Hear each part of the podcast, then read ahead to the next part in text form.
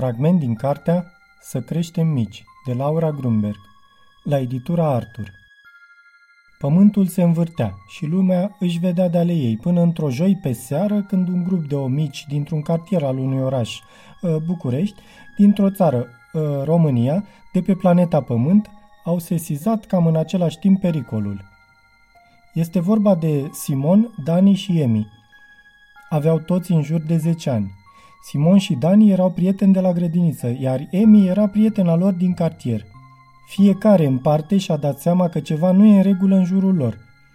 Emi nu-și mai suporta tatăl, ceea ce desigur nu era normal. Tatăl ei devenise de nerecunoscut. Interdicții după interdicții, țipete tot timpul, certuri cu mama. Nu se mai putea discuta cu el. Era dur, agresiv, dictatorial – Simon avea și el tot mai multe probleme cu părinții, mai ales cu mama lui, care îi cotrobăia prin caiete, îi rupea paginile cu temele care îi se păreau ei scrise urât, îi suna prietenii să-l verifice unde este. E adevărat că mai mințise el din când în când, dar oricum, mama lui devenise o adevărată teroristă cu fustă. La Dani problemele erau cu fratele lui, mai mare cu 12 ani decât el. Era violent, fura bani de acasă, umbla brambura nopțile și nimeni nu se mai putea înțelege cu el. Întrebând în stânga și în dreapta, cei trei au văzut că și alți oameni mari deveniseră în ultima vreme mai antipatici, mai țâvnoși și mai intoleranți. Nu doar ei aveau probleme cu părinții și rudele, ci tot mai mulți dintre prietenii lor se confruntau cu aceleași lucruri. Încetul cu încetul au început să-și dea seama că ceva nu mai era în ordine cu lumea din jur. Fiind conectați la internet, informațiile au început să circule rapid printre cei din generația lor. La început, nu și-au dat seama ce anume au în comun toți acești oameni mari, rude, vecini sau indivizi oarecare de pe stradă care se purtau tot mai ciudat. Trecând însă în revistă cu răbdare, pas cu pas, fiecare zi din viața lor, au înțeles la un moment dat că problema este legată de faptul că, printre cei din jur cu care se înțelegeau cât de cât, apăruse în ultima vreme o categorie specială de oameni. Aceștia erau mereu nervoși, pisălogi, acriți, nefericiți erau oameni nu doar mari, ci mult prea mari și ei erau cei care creau probleme. I-au numit omari.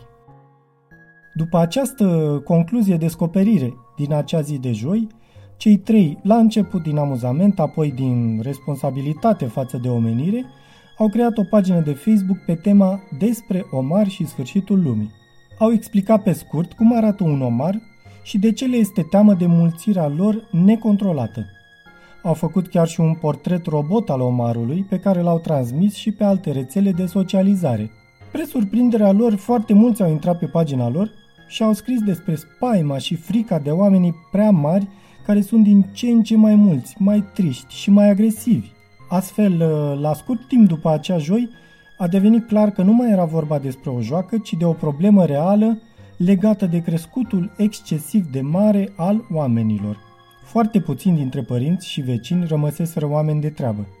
Și aceștia nu erau neapărat cei cu bani mulți, ci mai curând cei cu copii mulți. Ceilalți, tot mai numeroși, erau deja periculoși pentru ei și pentru lume. Simon, Dani și Emi și-au dat seama curând că au mulți susținători. Mulți copii de vârsta lor se temeau, ca și ei, de mutrele omarilor, de răutățile, de lipsa lor de căldură și comunicare – Tuturor le era din ce în ce mai greu să trăiască într-o astfel de lume. Discutând între ei, au ajuns la concluzia că părinții lor au devenit omari, mai ales în ultima vreme. Poate s-au gândit ei, o fi ceva contagios, poate se ia. Au identificat primele semne. Acreală, lipsa zâmbetului, privirea în pământ, nervi, plictis, chef de ceartă. Mai toți părinții prezentau aceste semne în ultimii ani, mai ales de când cu tranziția și criza economică, cu multe posturi de televiziune, inflația și scumpirile zilnice. Și mai grav era faptul că la tot mai mulți dintre acești oameni semnele deveniseră permanente. Și printre vecinii lor cu priviri triste au identificat mulți omari. Despre profesorii abătuți, nervoși, fără chef de viață, imprevizibil la notare, ce să mai vorbim – toți aveau semnalmentele omarilor. Tot discutând, situația care se contura părea a fi mult mai gravă. Era de exemplu evident că prezentatorii de știri erau toți omari. Povesteau cu zâmbetul pe buze despre accidente mortale, despre uragane care distrug totul în calea lor, despre furturi, despre cum cresc prețurile de la o zi la alta. Era clar că sunt toți imuni la suferință sau mai rău, dependenți de suferință. Era evident că le face plăcere să spună lucruri rele, să povestească despre catastrofe, dezastre. Numai omarii sunt capabili de așa ceva. Era evident, cel puțin pentru Simon, Dani, Emi și grupul lor de simpatizanți, că în ritmul acesta morocăneala va pune definitiv stăpânire pe oameni, că lumea era în pericol de a deveni excesiv de antipatică. Vinovați de toate astea păreau să fie în primul rând oamenii prea mari. Ei trebuiau fie eliminați, fie salvați într-un fel. La scurt timp după acea zi de joi, s-a născut și ideea luptei organizate împotriva crescutului excesiv la oameni. Era o luptă pentru salvarea părinților, fraților, vecinilor, dar și a lor, a copiilor. S-a creat o comunitate de pufoși, plutitori, dar mai ales de omici dornici să-și protejeze copilăria de atacurile energetice active ale celor prea mici. Gândul că vor fi crescuți de omari îi îngrozea pe omici. Nevoia de supraviețuire a fost cea care i-a determinat să-și pună mințile la contribuție și să încerce fel de fel de soluții pentru încetinirea sau chiar stoparea creșterii excesive a oamenilor. A fost un fragment din cartea Să creștem mici, de Laura Grunberg, la editura Artur.